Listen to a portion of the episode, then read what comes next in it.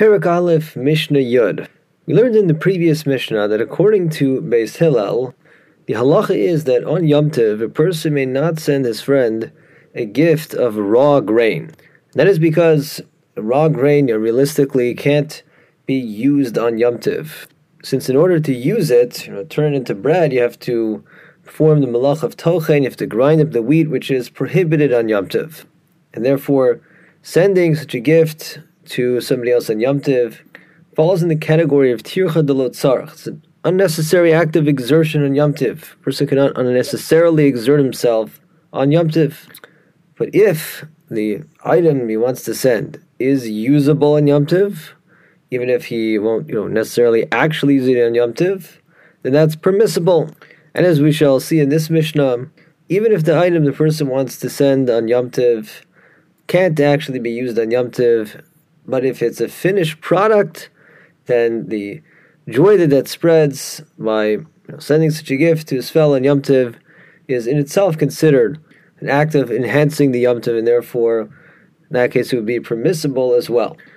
Our Mishnah continues to discuss the rules according to the opinion of Beis Hillel.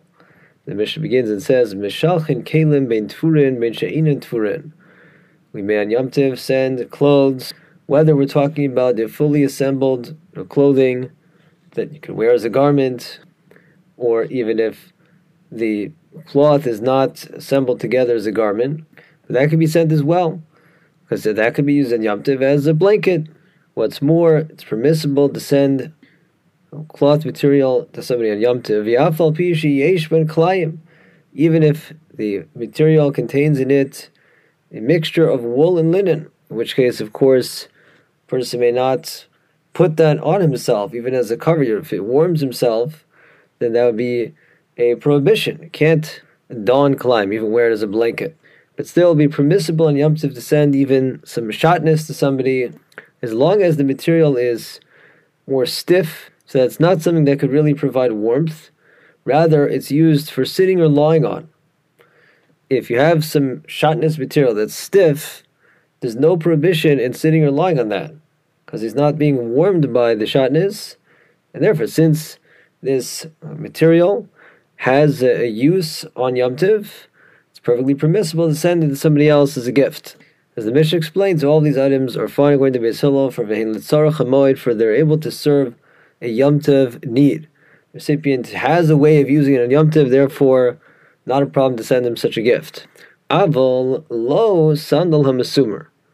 But according to Beis Hillel, we not send nailed sandals on Yom Tiv to somebody else because it's forbidden to wear these nailed sandals on Yom Tiv. The Mishnah is referring to sort of like wooden clogs with nails sticking out of them. And the Rabbanan specifically banned wearing these uh, nailed sandals on Shabbos or Yom Tov because of a tragedy which once occurred there's a group of Yidden who were hiding from hostile Gentiles. They heard some noise. They thought the enemy had discovered their hiding spot. And so a panic, a stampede ensued. Because many of the people there were wearing these nailed sandals, people were killed in this stampede. In the wake of this, the Rabbanan said that on days we gather together, like Shabbos or Yom Tov, we may not wear these wooden sandals with the nails sticking out. So, being that there's a strict prohibition against wearing these on Yom Tov, can't send them as a gift, even according to Beis Hillel, because they serve no Yom Tov need, and thus it becomes a tircha l'tzarach.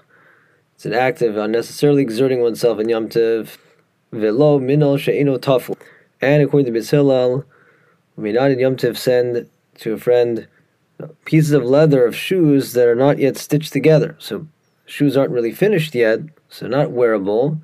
Therefore, even according to Beis Hillel, these may not be sent as a gift on Yom Tov. The Mishnah presents another opinion of Yehuda Omer, Af lo lavan. It's also forbidden to on Yom Tiv send a gift of white shoes, make shoes that weren't yet blackened. Because they still require craftsmen, still need the shoemaker to blacken them. For the Yehuda's community, nobody would wear unblackened white shoes. And so once again, these in practice are shoes that definitely cannot be used on Yom Tiv, Therefore, it's tirchad lotzarch to send them as a gift on Yom Tov. The Mishnah summarizes the underlying principle of these rulings. Ze'aklal. This is the rule. Kol osimbo, any item that is fit to be used, certainly if it can be used on Yom Tiv, even if not, for example, let's say tefillin. So of course you don't put tefillin on on Yom Tiv, but if it's a complete pair of tefillin that is already fit for use in the weekday, that would be fine as well. Any item fits in that description, Yom Mishalchan also. We may send such an item as a gift on Yom Tiv. If it could be used on Yom Tiv, well then certainly that's not a problem. He gave his friend something he could use on Yom Tiv. So that of course would not be an unnecessary act of exertion. Even if it's let's say a tefillin that can't be uh, used on Yom Tiv, but since it's a completed thing, it's fit for use on the weekday, then we assume that the person who receives that gift will be very glad, and so that itself, spreading of joy in Yom Tiv, is a worthy cause. There wouldn't be any issue there that oh he's exerting himself for no reason.